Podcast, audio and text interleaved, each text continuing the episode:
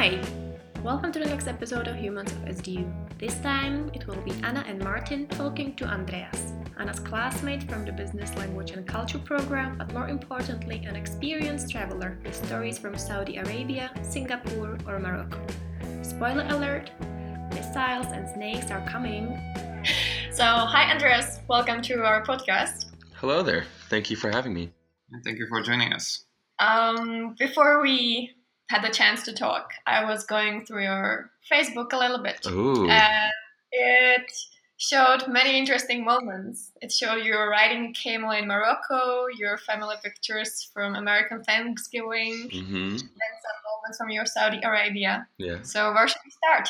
Sounds like a lot of experience. Oh yeah. I mean, ooh. Uh, lady's choice. Ladies' choice. Uh, then let's start with Saudi. All right. A, sounds like a very exotic destination to me. well, um, yeah, I went to Saudi as part of my uh, internship. It was actually my first semester for my master's program, and I was there working for the Danish embassy. How did you get such a job? Uh, I it was actually part of uh, a friend posted it on Facebook, and uh, no, no one had really applied for it because no one wanted to go to Saudi Arabia. So uh, I applied. And a week later, I was like, I got a response from them. They're like, "Hey, you're one of the only people who, who applied. Do you want to come down?" Like, yeah, sure. Sounds great. so uh, I got the job quite quickly after that, and uh, yeah, g- came down in January. And I remember the f- like the second I landed, I got picked up by the embassy's driver. And uh, as soon as we left the airport, uh, I could see out the distance a bunch of these trucks. And I look a little bit closely, and I asked the driver, like, "Are those artillery trucks?" And, it's, uh, and he's like, "Ah, yes, you've seen the missile defense system." And so basically, the whole city had this ring around it with pockets of uh, uh, what they're called PAC-2 missile trucks that shoot down incoming rockets from uh, just anywhere, I guess. Did it make you feel safe? Uh, yeah, yeah. I mean, we don't have that here in Copenhagen, and now I'm worried about mi- missiles here. And besides that, how is how is life in Saudi? How was it for you? Uh, well, I quite enjoyed it. Uh, I lived in this very nice area called the Diplomatic Compound. It's where all the embassies are and where all the diplomats live, and it's uh, one of the nicer areas in uh, the capital. And basically, what a lot of Westerners do is they live in these compounds that are walled in, and they have a lot more freedom and liberty than they do out in the real world, so to speak, because there are a lot of social restrictions in Saudi. For example, uh, I'm not allowed to wear, uh, yeah, I'm not allowed to wear shorts showing arms is a bit iffy sometimes. Um, the women have to wear something called an abaya, which is basically this long cloak.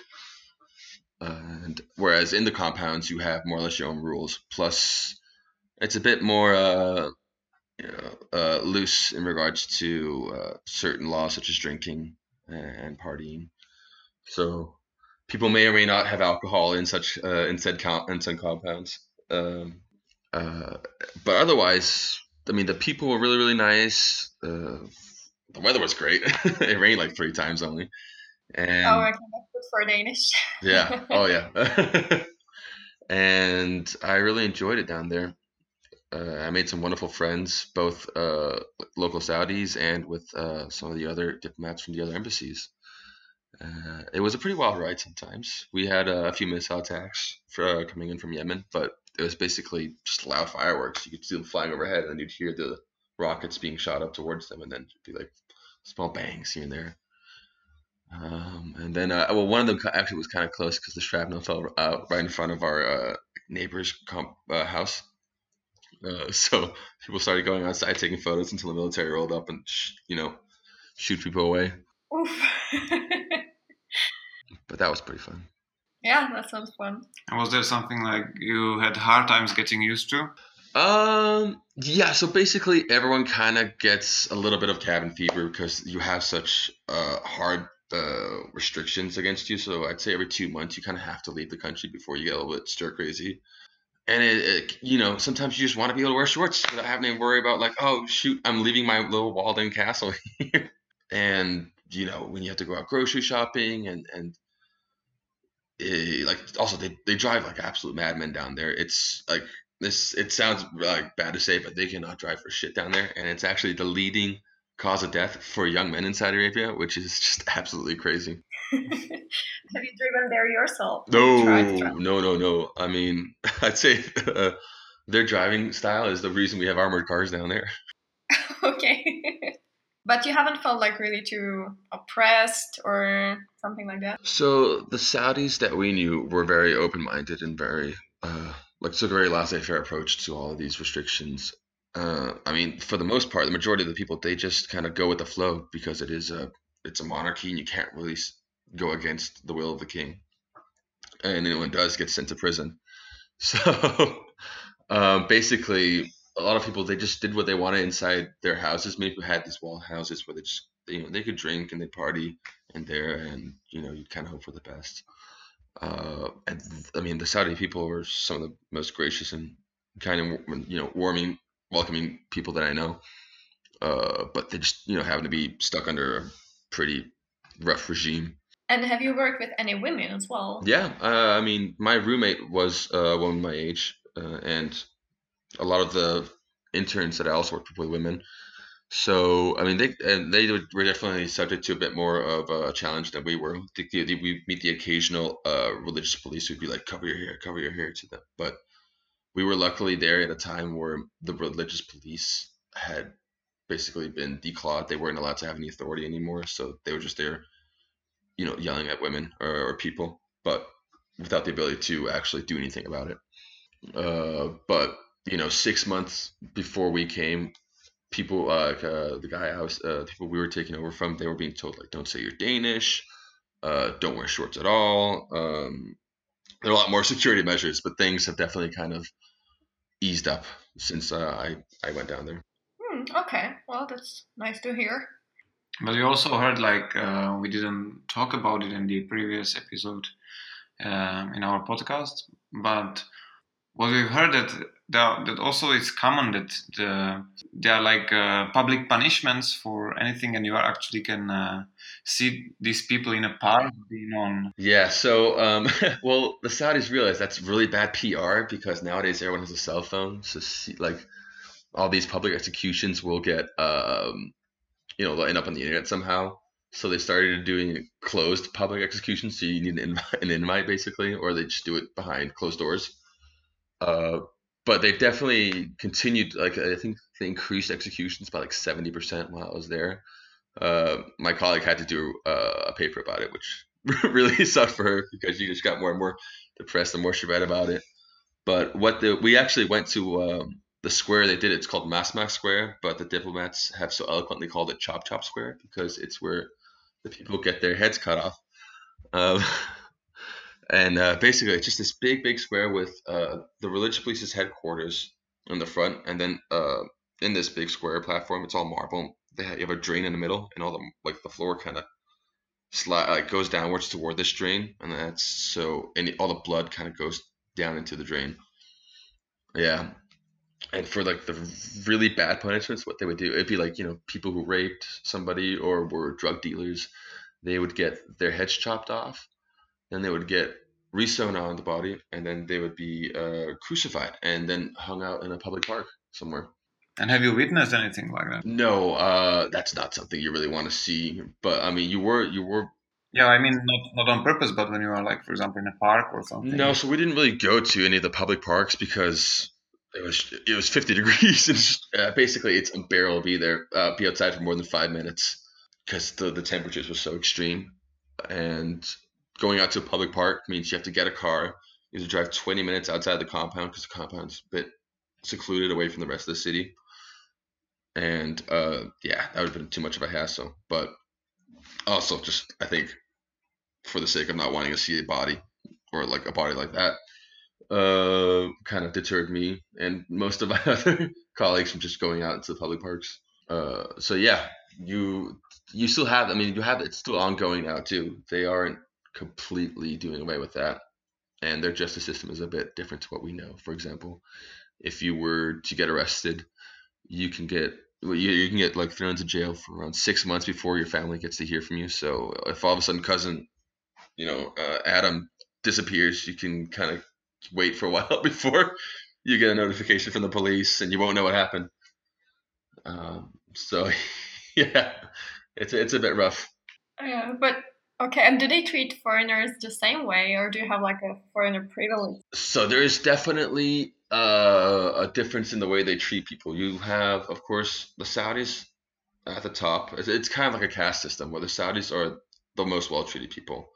Then you have uh, other Arabs along, you know, uh, people from uh, Abu Dhabi or you know Dubai or you know the UAE or Oman or Bahrain or Kuwait, uh, kind of alongside with Western tourists or expats like I, like I was, and then underneath us you'd have uh, uh, foreigners from other countries such as the Chinese, uh, the Filipinos, and then below them you'd have the Indians and the Bangladeshis, and yeah, it was very much a kind of like a racial caste system.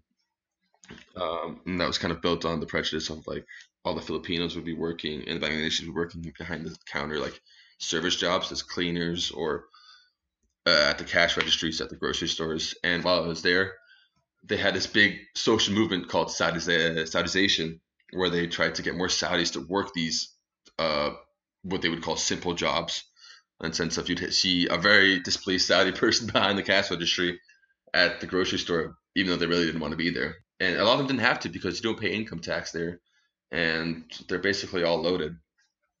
Um, so you saw, and, and a lot of foreign companies had to employ a bunch of Saudis who also did not want to be there. So you had this weird disruption in in uh, the way companies kind of work down there because you obviously had to have 10% of your workforce uh, to be Saudi, and it was just a lot of times it was a workforce that just didn't really want to be there, um, and that was uh, yeah, that's kind of interesting to see how that worked out. And have you like had the chance to look around out of your diplomacy quarter? Oh yeah, for sure. Uh, we spent uh, some time in Jeddah, which is this beautiful uh, what's it called oceanside city. Um, with a, it's it's a lot more colorful and vibrant than Riyadh, I'd say.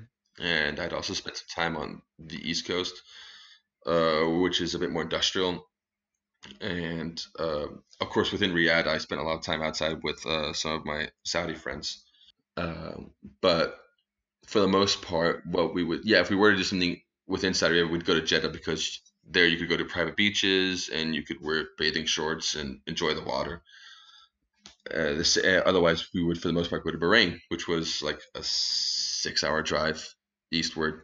When over there, you could, you know, you could drink, you could go to the, you go swimming, and uh, that was kind of the weekend trip that all the Saudis took too. Well, you still you had you said you have some Saudi friends, so you still keep in touch. Oh yeah, um, I get one of them is a doctor, so she's sending me a, a lot of fun stuff in regards to uh, you know Corona and just uh, we usually I usually get like a daily or weekly uh, X-ray image. Uh, and actually, one of the funniest ones was uh, she sent me an X-ray photo, and it was a man who had this device stuck inside of him and they could not for like they could not for life of them figure out what it was. And he kept and the guy who had this thing and he was like, "Oh, I don't know, I don't know." Uh, and eventually, when they got it out, what it was was an electric Quran reader, and what it would do would it would you would put this kind of pen thing over the Quran and it would vibrate and read it out loud. And I don't know. I guess this guy wanted to be closer to God, so he just kind of shoved it up his butt. Um, oh. Yeah. Uh, that was definitely one of the funniest ones. Uh, so I, I, love, yeah, that's my daily update on how Saudi's going. You know, uh, never a dull moment down there. All right, and if we can move from uh, the Saudi Arabia, you also spend uh, sometimes uh, in other countries like in Singapore. You were saying so. What were, what were you up to in Singapore? So that was when I was a wee lad. I was well, my my dad was a banker. He worked for the Swedish Trade Bank, and because of that, we moved from when I was two years old. We moved from Denmark to the U.S. first, and after six years there, we moved to Singapore, and we were there for six years. And that was when I was like six to twelve. So not much of it. Uh, I can't remember much of it, but I do remember it was. I loved it. It was beautiful. It's basically a city just out in the middle of a in a rainforest, and uh, like what you would do is, what you would have, you'd have these you know monkeys everywhere stealing your shit and uh, massive massive snakes. Uh, oh, really? Yeah, I remember one, one time we used to live in a condominium, and outside the condominium you had like these uh, condominium guards. They were trying to like pick up this giant, I think it was a boa or a python that was around like two meters long or if not bigger, with a tiny little black plastic bag and a stick. And my mom was like, what, what are you guys doing? So she goes into the cabinet, she gets a proper thick threaded bag. She goes down, it's like, no, no, you want to put the snake in this bag. So it's like, you know, my mom and three guards trying to wrestle this snake into a bag uh, so they can kind of carry it away because, you know, otherwise they'll eat someone's dog or a baby or, you know. Yeah. Oh, Uh, you have a mom. No, yeah, yeah, yeah, yeah. I would run away. No, no, my mom would be like, no, no, no, that's not how you handle a snake. Here's you And basically, what a lot of people, when the, shortly after we moved to a house, and everyone kept telling our parents, uh, apparently that, uh, you know, what you want to do is you want to get a dog. It won't scare away the big, the big snakes, uh, but it will scare away the poisonous snakes like the cobras and stuff like that. Uh, so you get a dog and you let him out in the yard, kind of run around a bit, see if it can catch any of the cobras and stuff like that. So, and after that word, you would let the dog, uh, kids out because uh, then it was safe to roam around. Wow. Uh, okay.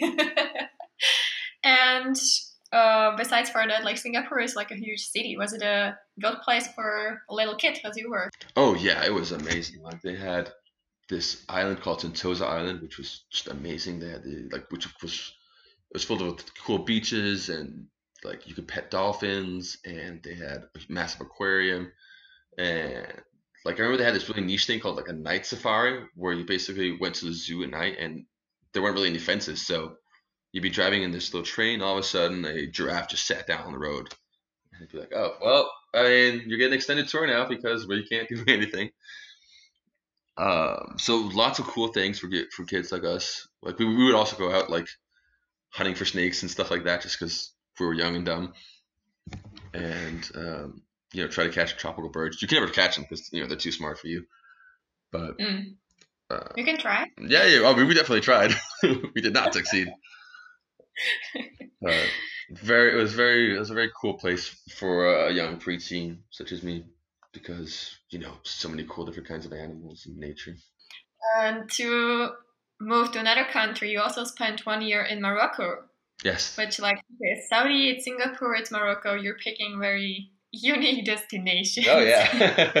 what is it that like takes you to these places? I, I just, I don't know how I end up there. I mean, a lot of it's just luck, and a lot of it's just your spontaneity, right? But I ended up in Morocco because, as part of my bachelor's, we had to spend a year in an Arabic-speaking country, and uh, the good kids they got sent to Jordan, and the not so good kids like me got sent to uh, Morocco uh, to work on our Arabic. Unfortunately, Morocco speaks a very specific dialect of Arabic, so you know when we came home, no one could really understand our Arabic compared to the guys who already spoke good Arabic. So we kind of came back with a, a good Southern drawl kind of version of Arabic. Uh, but no, we lived in a city called Fez, which is one of the oldest cities there, and it was a lot of fun. It was a great way to kind of improve on the language and get to know the culture really, really well. But and that was the whole year, right? yeah, that was the whole year. Uh, Mm, that's quite a long time. Oh yeah, very. But you know, we saw. I mean, Morocco was a beautiful country, and literally once you left the city, you'd be up in these temperate mountains with a bunch of monkeys. But if you kept going uh, west, you would reach the beaches, and then if you kept going south, you had the Sahara Desert. Uh, so with these huge, uh, huge, beautiful like uh, desert cities. Uh, so it was really, it really had everything there, from except for like maybe a rainforest. Did they have snakes also? Uh, I don't think so. Maybe. so something was missing. Yeah, I felt that way. Lots of uh, stray cats, though. We ended up taking in a few, you know, feeding them and stuff like that. Um, but that was it was a really it was very much like an old school kind of city. Like you could hear the blacksmith in the morning trying to make copper pans and stuff like that.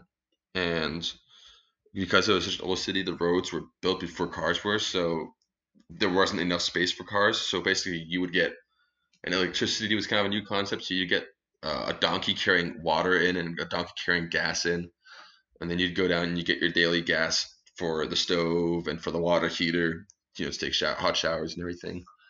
Uh, because you know they were the only things that could fit through the small narrow streets of, of Fez, and that was uh, that was pretty cool. and you know sometimes you saw weird weird shit along the way. Like I once saw two guys get into a really heated debate. What it was, I could not tell, but I'm assuming someone insulted the other guy's uh, herd of sheep or goats because all of a sudden one of the men took his own goat by the horns and tried to jam it at the other guy for some reason.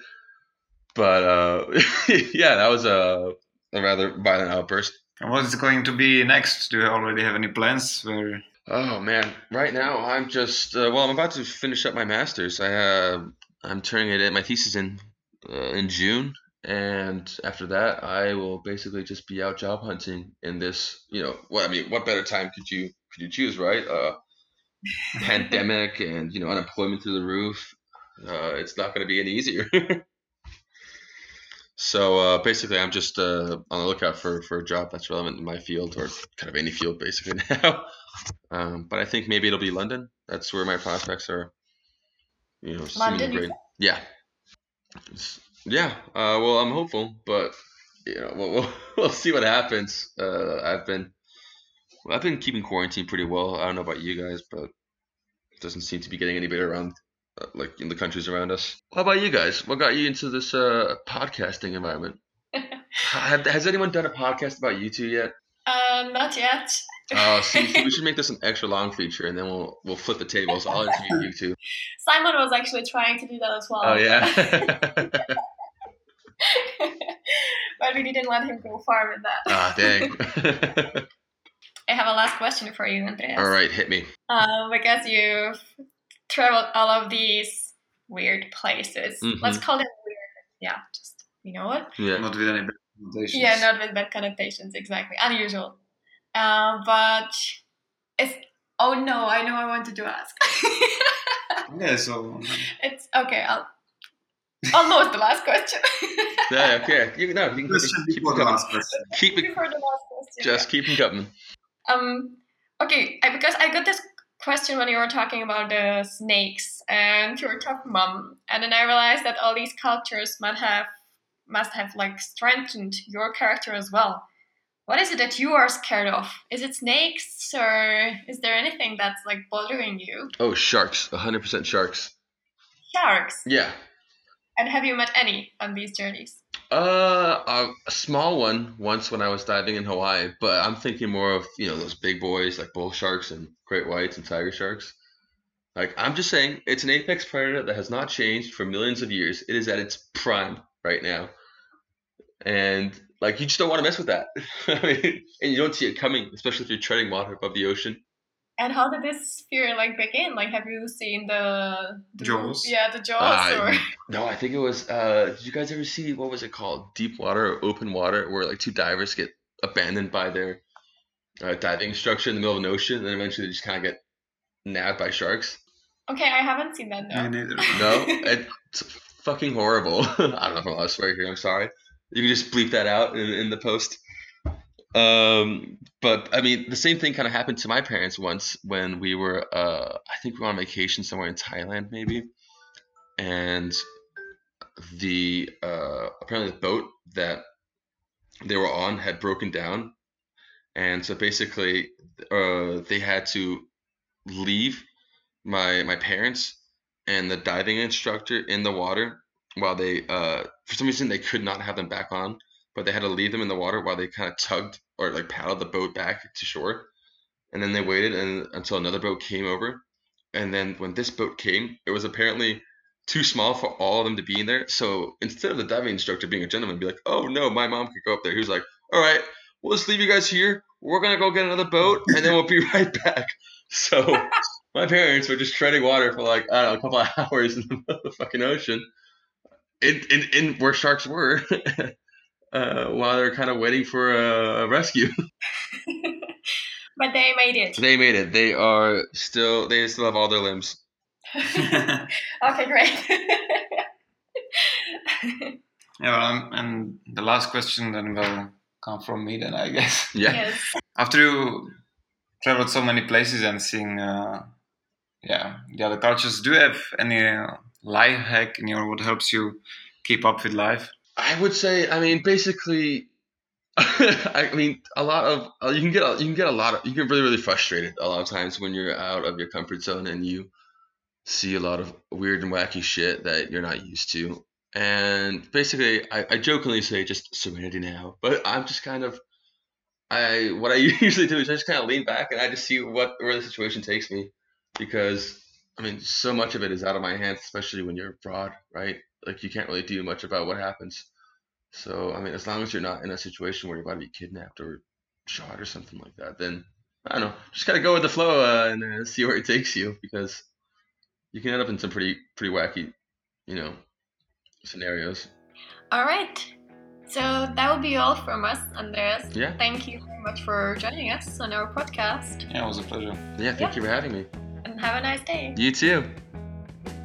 Today's episode is over, but don't worry, there is a new one coming next Wednesday. And if you would like to continue in listening straight away, feel free to check Simon's episode for more travel stories or try Mavi's talk to compare how different an experience in Morocco can be.